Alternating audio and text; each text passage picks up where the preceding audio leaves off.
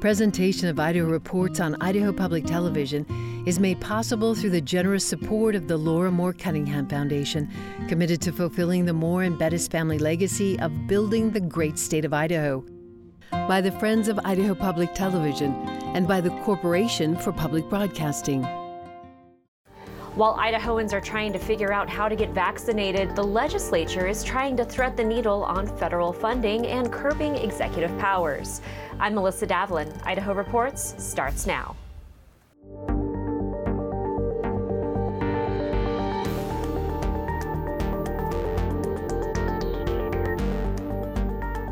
Hello and welcome to Idaho Reports. This week, Dr. Tommy Ahlquist joins us to talk about his efforts to get vaccine information out to Idahoans. Then, Betsy Russell of the Idaho Press updates us on the legislature's newest proposals to put the governor's powers in check. But first, last week we reported that the Idaho Department of Health and Welfare has said that they were legally prohibited from collecting race and ethnicity data after reports that white people are being vaccinated at twice the rate as black and Hispanic people in other states, according to CNN. Both Idaho Reports and the Idaho Statesman independently reviewed relevant code and administrative rules and could find no such prohibition on the collection of demographic data. After our reporting this week, Director Dave Jeppesen of the Idaho Department of Health and Welfare told lawmakers and the media that there is, in fact, no such law prohibiting that data collection. Rather, vaccine recipients aren't required to provide it. But questions still remain over who is receiving those vaccines, especially as there are big county by county disparities in the percentage of residents who have been immunized against COVID 19. In Blaine County, for example, about 13% of residents are vaccinated, one of the highest percentages in the state. Immediately south in Lincoln County, just 2.9% are vaccinated, the lowest in Idaho. Valley County reports about 16% of residents are vaccinated, but all of its neighboring counties are at 5 or 6%. This week we looked at census data to try and find some correlations. You'll find more on the Idaho Reports blog. The link is at idahoptv.org/idaho reports. On Monday, Idahoans ages 65 and older became eligible to receive the COVID 19 vaccine, and across the state, residents and providers reported that appointments filled up almost immediately in some cases. Department of Health and Welfare Director Dave Jeppesen reiterated on Tuesday that everyone will eventually be able to get vaccinated, but the process will be slow for the foreseeable future due to the small supply coming into the state each week. Uh, yesterday, February 1st, those 65 and older became eligible for the vaccine. There are roughly 265,000 people in Idaho who are 65 and older. Uh, but as a reminder, we are receiving about 25,000 first doses a week. That means it will take several months to get through this group. Uh, we ask for your patience of the public and those that are 65 and older. Everyone 65 and older who wants the vaccine will be able to do so but those appointments will happen over the next coming several months. Meanwhile, Idahoans are continuing to express frustration at difficulties securing appointments or even figuring out where they can get vaccinated in the first place. Dr. Tommy Ahlquist of Crush the Curve Idaho launched a new website, vaccinatethe208.com, that puts statewide information on one page as well as guidance on how to best make those appointments. Dr. Ahlquist joined me Friday to talk about the site as well as what he wishes the state and legislature would do differently. Thanks so much for joining us today. Tell us about vaccinatethe208.com. We're really excited to have another resource for folks out there. There's a lot of people trying to help, but as the vaccination effort started, we thought, how can we be a solution there? We, we actually offered some technology solutions to the state. We've also offered to be a, uh, what we really wanted to do, Melissa, I'm really worried about the disadvantaged, you know, ill and those with comorbidities and maybe those that with English as a second language. So we we would love to do some mass test sites for for those people that may be uh, maybe being left behind. Um, we actually turned in a formal proposal to the state, and when that didn't go through, we thought, what else can we do? I think an awareness campaign is important for several reasons, and that's what Vaccinate the 208 is. One is it's just getting accurate information out there in another way so that people can look up and find out what the truth is regarding the vaccine.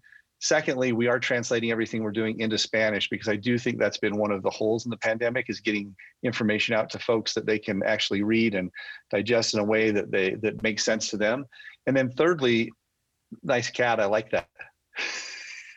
she likes making cameos. That's awesome. Thirdly, um, you know, it's not ideal. Ideally, we would have had the technology so that we had a clearinghouse for these these testing uh, sites, so that you really connected patients to capacity.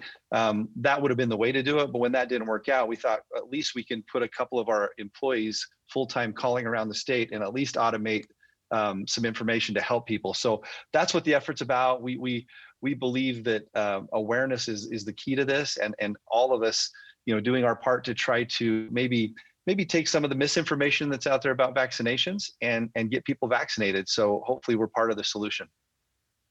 Now, going through your site, I noticed that it's pretty easy to use. I know if I'm in Cottonwood, Idaho, where I can go to get vaccinated, or at least who to try and contact for an appointment. What kind of efforts are your staff going through to get that information? Because I know individuals have had a heck of a time trying to do the same thing. Yeah, it's you know, I, I, got in trouble for saying this last interview, but the but the 90s called and want their technology back. Ideally, uh, ideally, w- what we did with labs is we had daily electronically labs reporting capacity, and then we hooked them up electronically. So that's what we should be doing. But what we have is we have two employees calling every day and trying to keep that list as updated as possible, just trying to help people.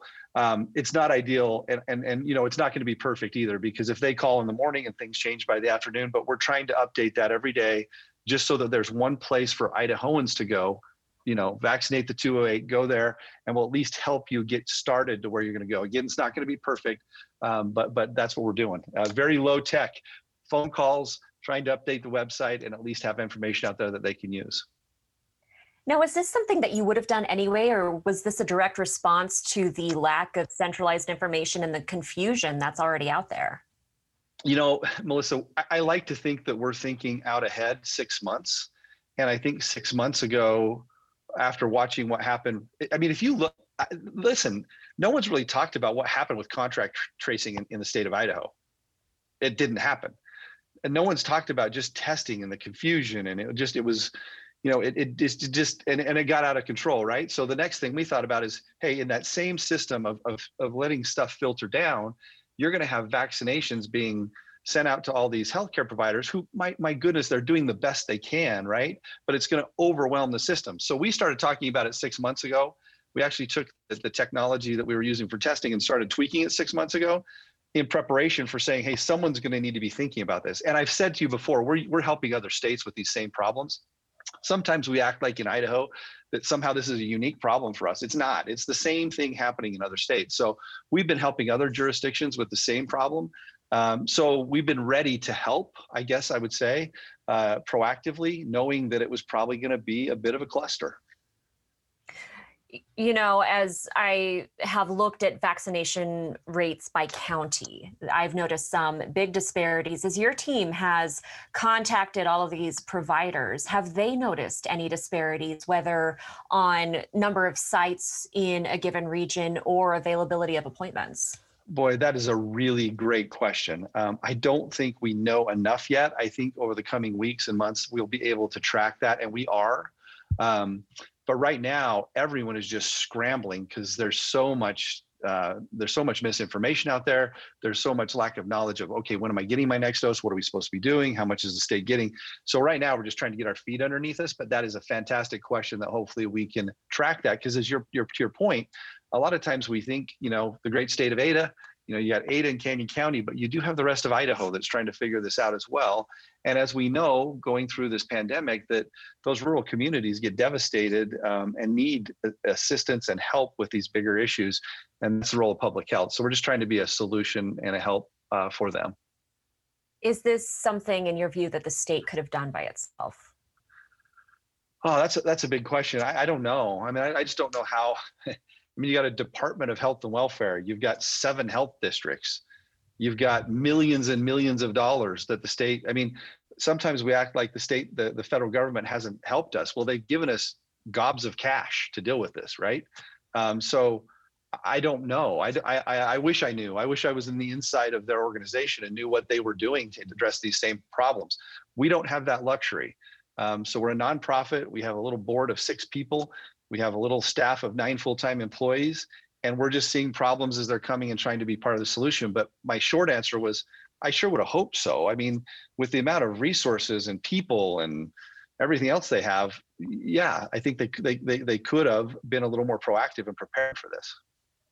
You know, you mentioned the federal government has given the states gobs of cash, but they've also given states conflicting information on how many doses that we are going to receive in the future. There's been a decentralization of data collection from the CDC under the direction of the previous administration. And so, what more could the state have done with this well, uncertainty and with the lack of direction, in some cases, from the federal government?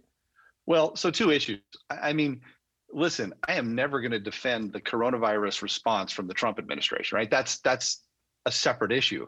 But I also can't sit here and pretend that the state of Idaho wasn't given hundreds of millions of dollars. There was there would be nothing wrong on your own initiative, which is happening in other states, to say, hey, this is dysfunctional. So we're going to try to figure this out and make sure that we're taking care of our own people. So uh, just sitting back and saying, hey, it was their fault, they decentralized, they're not reporting, whatever yeah, that's all true, but but it's not, you know, it doesn't stop you from being proactive on your own and saying, okay, let's take care of our people. We don't, Melissa, we only have 1.8 million people in Idaho. I mean, there's not that many people to take care of, right? Here uh, versus other large counties and other places, the problems that they have in more of these urban centers. So, so with the amount of money, I guess the question you asked was, um, could they or should they have done something different? I'm just saying, with the amount of resources and money and people that they had, regardless of what Trump did, I would have liked to seen them be more proactive in preparing for this. And I think there's, you know, I think they've been given a huge pass. You've also been critical of the legislature's pandemic response, and, and you've said previously that you had hoped that they would be more proactive in helping with some of these issues. So, what would that response look like in your view? Well, well, uh, Melissa, you know, when so I, I had the pleasure of visiting all seven health districts and seeing what they were doing pre-pandemic what they were doing for vaccinations, what they were doing for lower income healthcare and in, in, in supporting counties and local jurisdictions. It was a big part of what I did before. And there were giant holes in it. The other thing is the governance of our seven health districts doesn't make any sense at all from a hierarchical perspective. I mean, how does this work? How do they function? So going into a pandemic, I believe, I, I actually hope that our legislator and our state and the people knew that we had some problems, right? So now we have a pandemic, right? And it's dominated our economy. It's had our kids out of school. It's it's been one of the hardest things that people have had to go through. I just thought that the legislature would have asked those questions. How can we improve our public health responses in Idaho? What are the holes we have in our local uh, health districts? What are the ways that we could better fix some of these problems yeah, we're in the middle of a pandemic, but it's not too soon, Melissa, to start saying, let's be part of the solution so that we're better prepared to finish this pandemic out. And what are we going to do for the next time? So those are the things that I was looking for. Um, and, and, and frankly, I haven't heard any of that. Um, instead, it's been, I think David Pate said it best. It's been how do we strip more of the of the control from the governor? How do we? I mean, I understand that there's a primary election next year, right?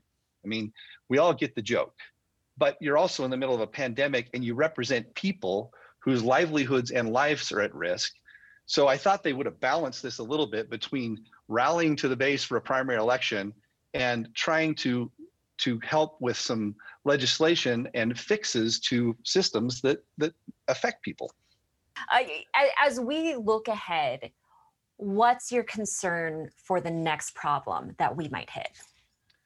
You know, Melissa, one of the things that frustrates me, and I and I don't know why uh, I'm built this way. Maybe it's because I'm an ER doctor, right? So we're always thinking about what's the next thing, what's the next thing, what's the next thing. You kind of triage, you you get stabilized, and then it's what's the next thing. And we have not done that during this pandemic. So for me, we should be talking nonstop right now about the next school year. That may sound crazy, but we're in February, and by a fall of next year, where are we going to be with vaccinations? Where are we going to be with getting kids back to school? Because one of the tragedies of this whole entire response was if we would have tested and traced better, if we would have had more cohesive protocols at our schools, we wouldn't have had the shutdowns that we've had. And so, for people that are saying, hey, the governor did too much or people are doing too much, the reason why we did is we didn't have control of this virus. So now we've got a chance going into the fall to have the right protocols. My goodness, it's what they're doing in other states. We should be talking nonstop with the state help with the state uh, education board, with local districts, more of a cohesive response. Uh, I, I, applaud David Pate for what he's done with the West Ada School District. I, I think he's looking at next fall already. But those are the things we ought to be doing now: is saying how do we prepare for next fall, and not waste the time like we did last summer. Uh, last last summer was crazy for me because I kept just sitting back thinking, you know, we've got this, you know, we got this window. What are we doing? And the days passed, and then then it was fall, and now we're now we're almost back to spring, right? Where where we're going to get this other next pass with the virus, but we got to get ready for the fall. That's what I'd be saying in every single way at every level. Have you brought any specific proposals to the state regarding the next the, the coming school year? Uh, we have not because the last proposal we submitted to the state was uh, uh was wanting to help with the vaccinations. Uh, that was a proposal that went in a few weeks ago, and uh, but but we probably will. I, I, look forward to working with David Pate, and maybe we can start coming up with some some solutions. There's a lot we can learn from other states in preparation for the fall, so we'll work on that. Um, right now, it's vaccinate the 208. We have more with Dr. Ahlquist online. You'll find the link at idahoptv.org slash Idaho Reports and on our social media pages. In one of the first lengthy floor debates of this year's legislative session, on Wednesday, senators wrestled with a proposed constitutional amendment by Senator C. Scott Grow. The amendment would prohibit the future legalization of all drugs that aren't already legal in Idaho. Possession of a Schedule 1 or Schedule 2 controlled substance at the end of the current legislative session, outside of narrow examples like for clinical trials, would be banned by the state constitution unless it was approved for prescription use by the U.S. Food and Drug Administration and also permitted in statute by the legislature. During Wednesday's debate, senators were split on whether this was the best approach to drug policy. Why a constitutional amendment? That's the question I keep hearing, and I'm sure many of you have heard the same, same thing. Idaho needs a constitutional amendment prohibiting all of these things the production, manufacture, you heard it read here shortly, or use of certain psychoactive drugs. Why? Senators, we have a duty to protect our children, our families, our communities from the scourge of drugs and the drug culture which we have seen go clear across this nation no matter what we do here as the legislature, no matter how we think we can um, legislate temperance and morality, the bottom line is, is it's a personal choice. I have witnessed just as much damage to family, to children, to property, to lives being destroyed from the use of alcohol, which is condoned and taxed by the state of Idaho, which businesses were allowed to continue the State Alcohol Commission even when other businesses were shut down during the pandemic last night as I talked to my son about the trucking business. He said, Dad, if they legalize marijuana in this state, I'll lose better than half my workforce. And I said, Son, I don't know if we as a state legislator, legislature have the ability to protect you and your family. Ultimately, that resolution passed with the two thirds vote required for constitutional amendments. If two thirds of the House also approves, the amendment will be on the general election ballot for voters in November 2022.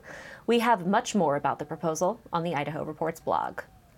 On Tuesday, Governor Brad Little announced that he is taking Idaho out of its modified stage two, meaning group size limits moved from 10 to 50 people, and certain large gatherings like trade shows and weddings can now appeal to local health districts for exemptions as long as they show they're following health guidelines.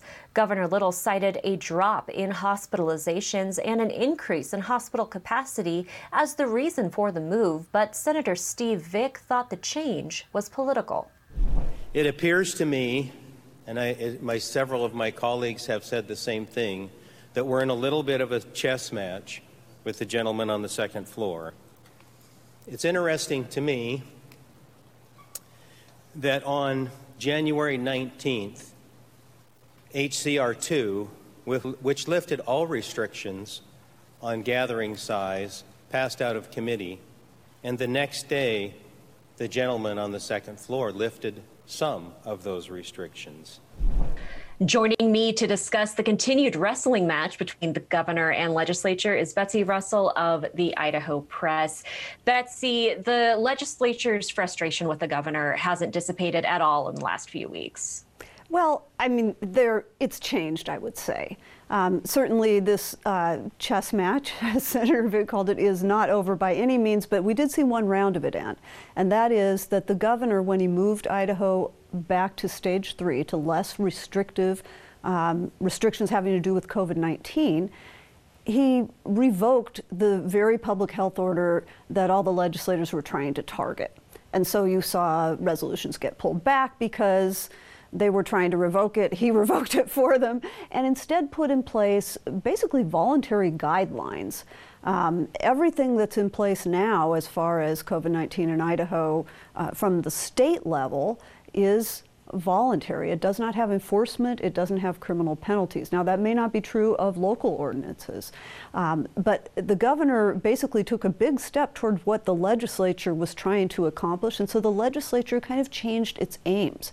Instead of now targeting the governor's emergency declarations, which were what raised the concerns about losing our federal funds, the very funding that's funding the Idaho National Guard call out, the rollout of the vaccine, they are now targeting um, all future public health orders and what kinds of restrictions can be imposed, and that we'll never again have any kind of order in Idaho that would say anyone's not essential or that would limit, limit rights to gather. And so we're seeing lots now of legislation along those lines, including bills in both houses. There was yet another uh, resolution introduced just today to that attempts to void the 50 person gathering guideline that the governor issued for public and private gatherings because two legislators were very upset about an upcoming girls basketball tournament. That actually isn't even affected by that 50 person guideline. It's a different thing. But you're right, feelings are still running high. And these these proposals from the legislature aren't happening in a vacuum. There are a lot of constituents in Idaho who are bringing their these concerns to their lawmakers. But it's like we're having two different conversations here, right? One that is using metrics that are based on public health and hospitalizations, and one that is very concerned with uh, things like the economy, um, the ability to gather, and the uh, ability to, uh, you know, make sure that businesses aren't closed. Uh, are these two things always in conflict with each other? Is there a middle ground here that you've seen in any of these discussions? Well, I think that when the governor made his change, he cited public health metrics. He said the reason he made his change was because we were seeing a de- decrease in cases and a decrease in hospitalizations, which in fact has been quite pronounced, particularly as far as our decline in new cases every day.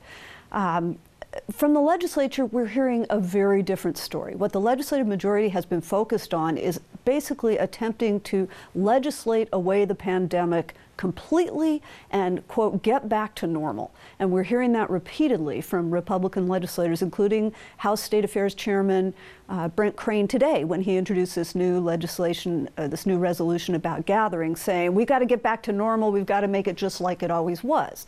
Now, of course, the pandemic isn't over, as other legislators have acknowledged, but there is certainly a drive among the majority in the legislature to try to legislate it away, to get things back to where they were when we didn't have a pandemic. And that raises issues about whether instead of making it go away, it might actually make it worse. Maybe spread will increase if we don't take public health measures, follow guidelines, as the governor has asked, um, in order to lower that risk.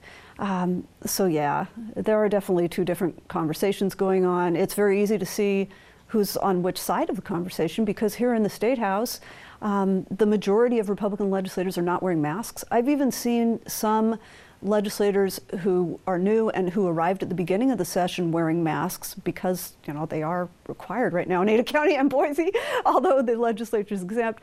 Um, and because there was a public health emergency, stop doing so, kind of, you know, align with the cool kids who really don't care about the pandemic anymore. Um, we've seen, of course, earlier Representative Heather Scott in the House announced that by her measure, the pandemic's over. Um, for those who are still getting sick, it's not. Um, so yeah, it's a it's an interesting conversation. We are still seeing very few members of the public here at the Capitol and lobbyists and other reporters too. I know right. a lot of them are staying away. Uh, before we leave this week, I want to ask you about Medicaid funding and a big change to the governor's proposal this week in the Joint Finance Committee. That's right. Um, the Medicaid budget is incredibly complicated. And within the governor's recommendation, there was a proposal calling for 30 million in state general fund cost containment measures to be taken in next year so that the state wouldn't provide that 30 million in funding. And at the same time we would lose far more in federal matching funds to bring it to a total of 118 million less overall in funding for Medicaid. But the governor didn't propose a specific way to achieve that cost containment. And um, the administration did come to a Senate committee and say, why don't we just let the Department of Health and Welfare, at its discretion, cut reimbursements to providers when it needs to for savings. And the legislature said, no, that's not what we're going to do. They refused to even introduce the bill. So there's no way to accomplish that savings. So when the Medicaid budget came up for its hearing in JFAC this week, the governor's office withdrew that proposal, but not just because it couldn't get the legislation in, because there's been a change from the federal level.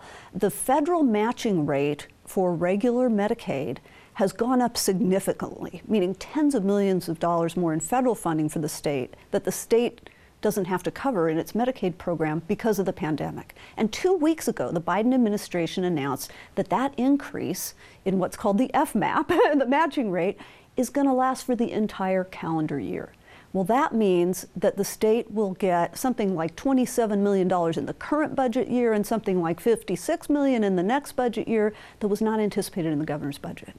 So the Health and Welfare Director, Dave Jeppesen, said there, the, the administration is no longer recommending that 30 million cut um, in state funds and is instead recommending covering that with those savings from having the increased federal match and also because there will still be money left over starting what they're calling a stabilization fund to hedge against future Medicaid cost increases, which have long been a concern.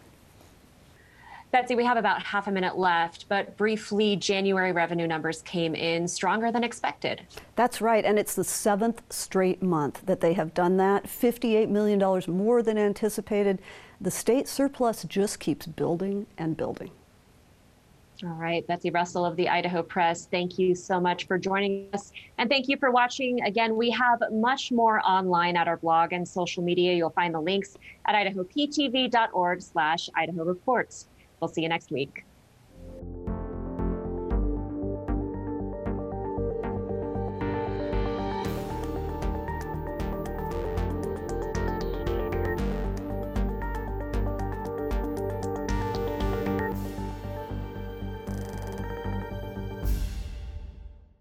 Presentation of Idaho Reports on Idaho Public Television is made possible through the generous support of the Laura Moore Cunningham Foundation, committed to fulfilling the Moore and Bettis family legacy of building the great state of Idaho. By the Friends of Idaho Public Television and by the Corporation for Public Broadcasting.